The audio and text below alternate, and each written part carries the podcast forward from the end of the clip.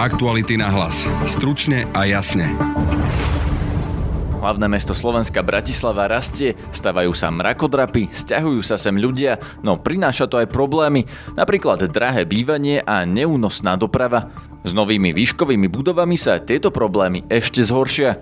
V dnešnom podcaste vám prinášame veľký rozhovor s primátorom Matušom Valom. To prekvapenie bude veľké, lebo tá hustota bude obrovská a budeme veľmi všetci prekvapení, ako to absolútne nefunguje. Budete počuť aj, čo chce zmeniť na celoslovenskej úrovni a ako. Toto je podcast Aktuality na hlas. Moje meno je Peter Hanák. Matúš Valo je primátorom Bratislavy s podporou koalície PS a spolu.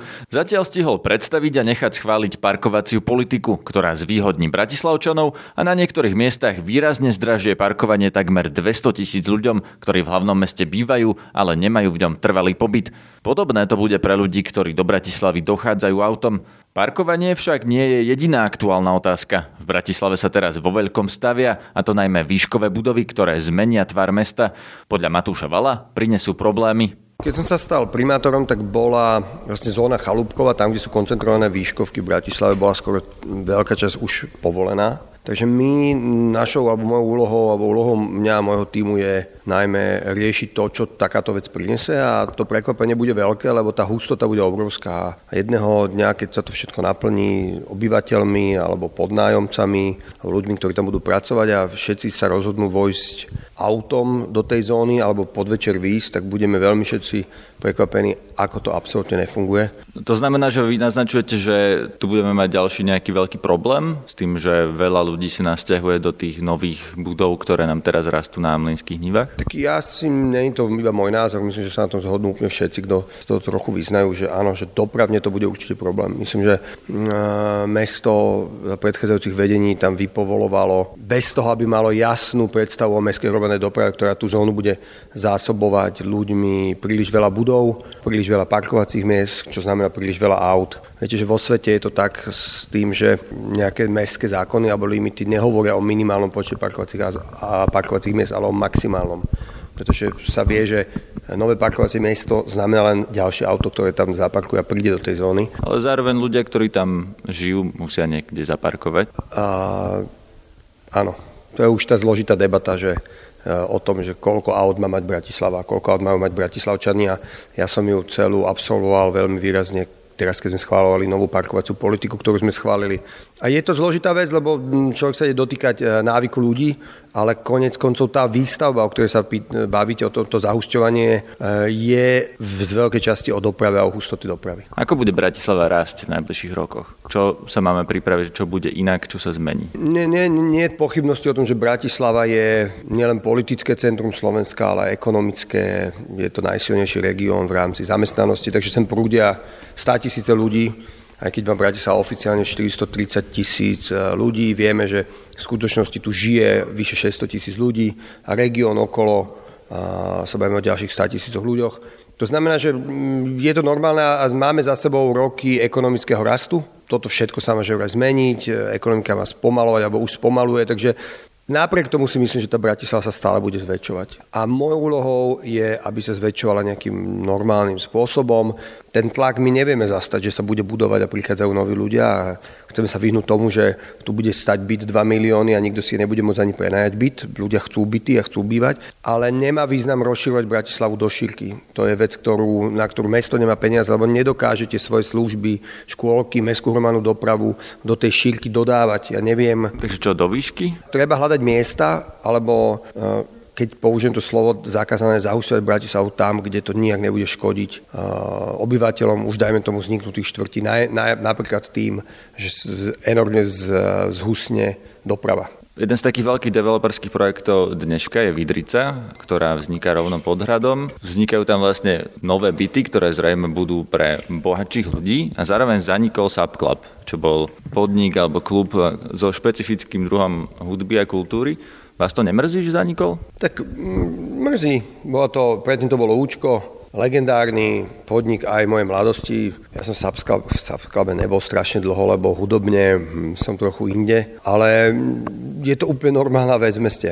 Mesto je dynamická vec, kde, kde nové veci vznikajú, staré zanikajú, a keď tá Bratislava tým je veľmi postihnutá, súhlasím, My tu ťažko nájdeme nejakú reštauráciu, ktorá má viac ako 30 rokov s jedným interiérom napríklad. Čo napríklad v New Yorku máme všetci radi, že prídeme do reštiky a je to reštika zo 60 rokov proste ešte s tými výtlačkami. Výstrižkou e, z novín a, a Bratislava má takú tú tendenciu, ktorá, ktorá je možno väčšia ako u iných miest, že tu veľmi rýchlo vznikajú a vznikajú nové, zanikajú a vznikajú nové veci.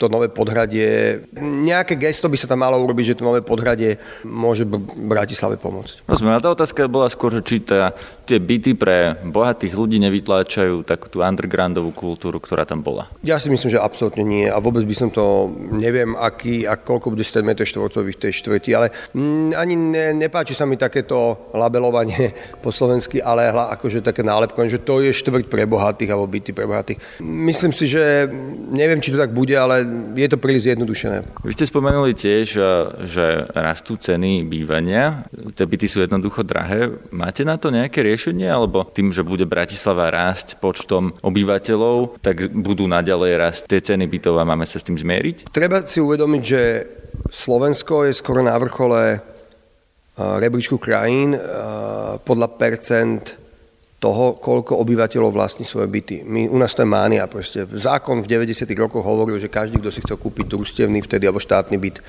od štátu, mohol, musel mu ho štát predať, alebo mesto Predali sme skoro, myslím, že 90%, to bolo vyše 90% všetkých bytov, ktoré vlastnil štát alebo mesta, čo dneska sa ukazuje ako obrovská chyba. Ale každý Slovak chce vlastniť byt. Je to, a hovorím, že percentuálne v Európe sme skoro na špičke. Koľko percent? Aj keď si ho ale chcete iba prenajímať, tak ak je ten byt drahý, tak aj ten nájom rastie. Ja iba by som chcel pokračovať. Tým pádom, že je tu taká obrovský tlak na tú kúpu bytu, logicky ten trh reaguje na tom, že si môže dovoliť ísť s tými bytmi hore my sa usilujeme, moja mantra je získať nové byty. Keď príde developer a povie, chceme zmeniť toto, chceme zmeniť taký kód, alebo tak ja poviem, že áno, poďme sa o tom baviť, či to má logiku pre mesto, ale tá zmena kódu vás bude stáť, bude vás stať peniaze do mestskej kasy alebo byty pre mesto. Pretože keď my vám dovolíme na území, kde malo byť x bytov, postaviť dvakrát x, alebo zmeníme, samozrejme pokiaľ to nezničí tú okolitú štvrť, a pokiaľ doprava vyhovuje, to je vždycky moja mantra takisto, tak za to mesto chce byť. My chceme získať akože do konca volebného obdobia stovky nových bytov pre mesto. Tak, aby sme mohli riešiť situáciu ľudí, ktorí to potrebujú. Dennodenne sa s tým stretávam, že niekto potrebuje riešiť svoju bytovú situáciu. Ale súkromný sektor tiež reaguje na to, že tu je väčší dopyt eh, po iných formách bývania ako len kupovanie si bytov a, a sú developeri, ktorí pripravujú obrovské celé bytovky nájomných bytov čo je zase vytvára sa nejaká podľa mňa mm, vec, kde môžu aj mladí ľudia proste bezstarostne si prenajať ten byt na rok, na dva a potom sa rozkúkať ďalej, čo aj ako. A samozrejme, cenu tých nájmov nejakým spôsobom bude určovať aj trh. Máte vôbec nejaký nástroj ako mesto? Akým spôsobom do toho môžete zasiahnuť? Môžete napríklad nejako regulovať ceny? Keby sme boli také mesto, ako je napríklad Brno, ktoré vlastní 28 650, to je, myslím, že som čítal, bytov, tak e, môžeme povedať, dáme 10 tisíc bytov za dobre nájomné pre mladé rodiny. Hej, za super cenu a ovplyvníme trošku trh. E, my máme koľko, 900 bytov? Bratislava mestské časti dokopy majú ďalších 2000. To znamená, že sme extrémne nulovým hráčom, ktorý by mohol ovplyvňovať nejak trh a nemáme samozrejme silu štátu, ktorá by mohla vydať nejakú, nejakú reguláciu. A u nás ani není tá sila tých miest toho, aby mohli povedať, eh, aby mohli regulovať takúto vec. Viete si predstaviť, že by to štát regulovať mohol? Že by, alebo chceli by ste, aby štát reguloval ceny napríklad bývania alebo nájomného, keby sa napríklad do vlády dostali strany, s ktorými spolupracujete, PS a spolu, tlačili by ste na to, aby niečo také vzniklo? To je akože je normálne, že štáty cez svoje byty, ktoré stávajú a robia cez svoju bytovú politiku, ktoré robia. Ale to tu nemáme v zásade na Slovensku. My to máme minimálne v Bratislave, ale my nemôže, neviem, či by štát mohol diktovať cenu nájomného komerčných nehnuteľností, asi nie. No ako teda sa, tá, sa to dá riešiť? Alebo máme si zvyknúť na to, že tie ceny jednoducho budú rásť, až kým to nebude nejaká bublina? To sa stalo v 2008, tam boli tie byty úplne šialeno, šialené vysoké ceny a tá bublina spraskla a teraz sa zase špláme smerom hore, ale to je asi všetko, čo k tomu viem povedať. Lebo neviete s tým nič urobiť v podstate z pozície primátora. Ja sa venujem tomu, aby, som, aby mesto malo maximum vlastných bytov, ktorými bude môcť pomôcť riešiť kritické situácie svojich obyvateľov a obyvateľiek. Akým spôsobom to ale chcete urobiť, že, že mesto bude mať viac bytov? Idete ich stavať? Máme na to štyri spôsoby presne. Ideme stavať, vyhlasujeme do konca tohto roku, myslím, že vyhlasujeme architektonickú súťaž na prvé dve alebo tri bytové domy, ktoré bude stavať mesto. My máme pozemky, na ktorých môžeme stavať. Druhá vec, rozbehli sme taký spôsob spolupráce s developermi, že poviem to úplne konkrétne, keď oni majú kód, ktorý im ich núti mať 30% vybavenosti, v územiach, kde tá vybavenosť naozaj nemá zmysel, pretože zase sme mesto na popredných priečkách z, neviem, či nie na prvej priečke v Európe s metrami štvorcového obchodných domov na obyvateľa. Takže tá vybavenosť, ktorá kedysi v územnom pláne bola, že má byť niekde, dneska sa nedá naplniť, není tam na to trh. Takže my im to dovolíme zmeniť na byty oficiálne, oni to vtedy predtým robili na tie apartmány takým podvodíkom, ale za to budeme chcieť nejaké byty to znamená, že máme nejakú prvú várku s developermi, ktorí uh, opäť uh, získame byty. Potom je tu, sú tu aj pozemky, ktoré vlastníme a nebudeme ich developovať, ale urobíme súťaž developerov, ktorí prídu s už architektonickým návrhom, tak sa, ako sa to robí vo svete všade, a prídu uh, aj s ponukou, koľko bytov za to môžeme získať. Poďme k parkovacej politike. Zavádza sa postupne až od roku 2021, to vieme, že to pôjde postupne na rôznych miestach, ale skôr sa chcem opýtať na to, že či nemáte pocit, pocit, že vytvárate obyvateľov Bratislavy druhej kategórie, v zmysle, že ľudia, ktorí tu nemajú trvalý pobyt a bývajú tu v podnajmoch, podnajme väčšinou trvalý pobyt nemáte, jednoducho budú platiť viac. Či tým, že vy zvýhodňujete obyvateľov Bratislavy, lebo pochopiteľne to sú vaši voliči, nediskriminujete tých ostatných? Nesúhlasím s týmto pohľadom na vec. Je mi jedno, kto sú moji voliči a chcem, aby každý, kto v Bratislave žije, či v podnajme, alebo vo vlastnom sa cítil dobre. Bratislava je hlavné mesto, takže je to hlavné mesto všetkých Slovákov, takže každý Slovák nech sa tu cíti dobre. No ale napriek tomu tá vaša politika vlastne zavedie to, že jedna skupina bude platiť viac a druhá menej. Parkovacia politika je regulácia. To není ani spoplatňovanie. Akože vo finále je to regulovanie počtu aut a spôsobu parkovania v meste pomocou poplatku. Jasné, že tí ľudia, ktorí majú trvalý pobyt, je úplne prirodzené a normálne. Vďaka ich číslo sa bere do, do tej súvahy čísel, podľa ktorého sa vyratávajú peniaze pre Bratislavu. Takže za jedného človeka s trvalým pobytom Bratislava získa okolo 300 eur, čo sa delí medzi mesto a mestskú časť. Jasne, že toto je nejaký, nejaký aj spôsob, ako príjmeť tých ľudí, ktorí tu žijú a my, my rátame z okolo 200 tisíc ľuďmi, ktorí tu žijú, teda pardon, áno, z okolo 200 tisíc ľuďmi, ktorí tu žijú, fungujú, používajú Bratislavu, chodníky, servisy, všetko a nemajú tu trvalý pobyt, je to spôsob, ako ich prinútiť, aby si ten trvalý pobyt urobili. Ja viem, že to je vec, ktorá trvá niekde 2 dní, 3 dní, ale je to vec, ktorá sa dá urobiť a mesto bude mať viac peňazí.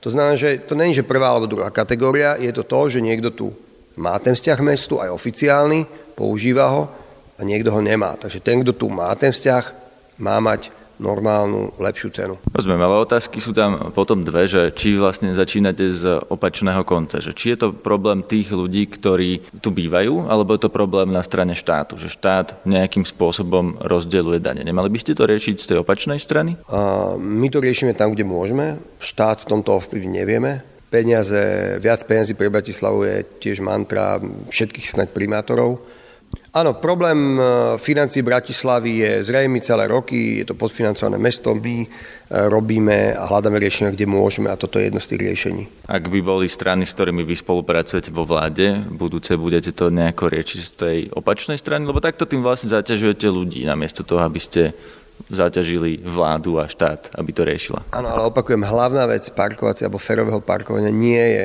ani získať peniaze do kasy mesta. To je jedna, jeden z takých akože vedľajších produktov. Je hlavne zregulovať verejný priestor, otvoriť diskusiu o tom, kto má platiť a kto vlastní verejný priestor, koľko a od, ešte toto mesto uniesie, ja si myslím, že sme už za tou hranicou. A samozrejme, ja budem s akýmkoľvek, akákoľvek bude nová vláda, sa budem usilovať a budem do nekonečna omielať, že potrebuje Bratislava viac peňazí. Je možné, že iná vláda ako táto ma bude počúvať viac. Táto zatiaľ za svojich posledných 100 rokov, čo tam je, Bratislave dala, myslím, že jednorázovo pôžičku, keď Slovensko bolo, keď bolo tu predsedníctvo. Čo napríklad daňová rezidencia? Lebo keď sme sa o tom rozprávali pred voľbami, keď som sa spýtal na toto isté, tak ste mi povedali, že existuje návrh, e, ktorý zavedie to, že ľudia si budú môcť nahlásiť svoju daňovú rezidenciu, teda netrvalý pobyt, ale že som v Bratislave, tu chcem platiť dane. No ale teraz zavádzate parkovaciu politiku bez toho. Nemali by ste začať tým, tou daňovou rezidenciou? Daňová rezidencia je náš návrh, e, ktorý my budeme samozrejme ďalej tlačiť aj s novou vládou. Je to podľa mňa jednoduchší a rýchlejší spôsob, ako získať od ľudí tú možnosť, aby ich počet bol zarátaný do toho vzorca a tým pádom zvýšili tú sumu, ktorú Bratislava dostane. A jednu z výhod, nie je to trvalý pobyt, kto ju má, nebude môcť voliť, ale jedna z výhod toho, kto bude mať daňovú rezidenciu, tu náhlasom bude, že bude mať v parkovacej politike, bude na neho pozerané ako na Bratislavčana napríklad. Takže podľa mňa je fajn, keď je Bratislav, parkovacia politika skorej, pretože o to viac bude tlačiť tých ľudí, aby si prihlásili tú daňovú rezidenciu. Že tá daňová rezidencia je zatiaľ taký vrabec na streche, že je to návrh, ktorý ešte nie je schválený, ani vlastne nie je na stole, lebo ešte PS a spolu nie sú vo vláde. Ako to vidíte realisticky, že sa vám to podarí presadiť? A hlavne, ako to budete robiť? Cez koho? Cez poslancov? Alebo ako? Chceme prísť nejakým programom a ponúknuť ho kvázi každej z politickej strany, ktorá kandiduje, okrem s tými, ktorí si vieme predstaviť spoluprácu a pevne verím, že daňová rezidencia bude súčasť toho. Takže sa chcete baviť aj s Kiskom, aj s KDH, aj s ďalšími stranami? Od tých budete chcieť, aby presadili daňovú rezidenciu? Prichystáme niektoré body, ktoré sú pre Bratislavu dôležitú. Dôležité vysvetlíme Bratislavčanov, že toto sú dôležité body pre nich. Som presvedčený, že strany tomu porozumejú a, a bude na tom všeobecná zhoda, že tieto veci už treba zmeniť pre tú Bratislavu. Aký je váš vzťah s koalíciou PS a spolu? Skúsme si to povedať konkrétne, lebo vy vlastne nie ste členom ani jednej z tých strán? Sú to dve strany, ktoré už po tom, čo som mal uh, ohlásenú kandidatúru a rozbehnutú kandidatúru, ma podporili. A teda nie ste členom ani jednej z nich? Nie som členom ani jednej z nich. Máte k niektorej bližšie? Mám ich obe rád. Čo parlamentné voľby najbližšie budete kandidovať? Nebudem kandidovať. Ja som jasne povedal, že môj cieľom je zmeniť Bratislavu a o to sa budem usilovať s celou mojou energiou aj časom. Riešenia, ktoré Bratislava potrebuje presadiť na tej celoštátnej úrovni, už ste to naznačili, že budete to ponúkať aj ostatným stranám. Kde sa žije, tá kvalita života sa robí z veľkej časti v mestách a mesta ju robia na celom svete, to tak funguje. Keď si zoberieme napríklad chodníkovú novelu alebo, alebo mnohé niektoré zákony, najmä vzdielne Most Hit, ktoré sa, ktoré sa chystajú alebo sa urobili v poslednej dobe, to sú veci, ktoré výrazne zhoršujú život ľudí v meste, lebo berú obrovské sumy z pokladní miest. A je podľa normálne a som rád, že niektorí kolegovia sa usilujú dostať do parlamentu, o to bude ten hlas miest v tom parlamente silnejší. No a vy teda chcete spraviť čo?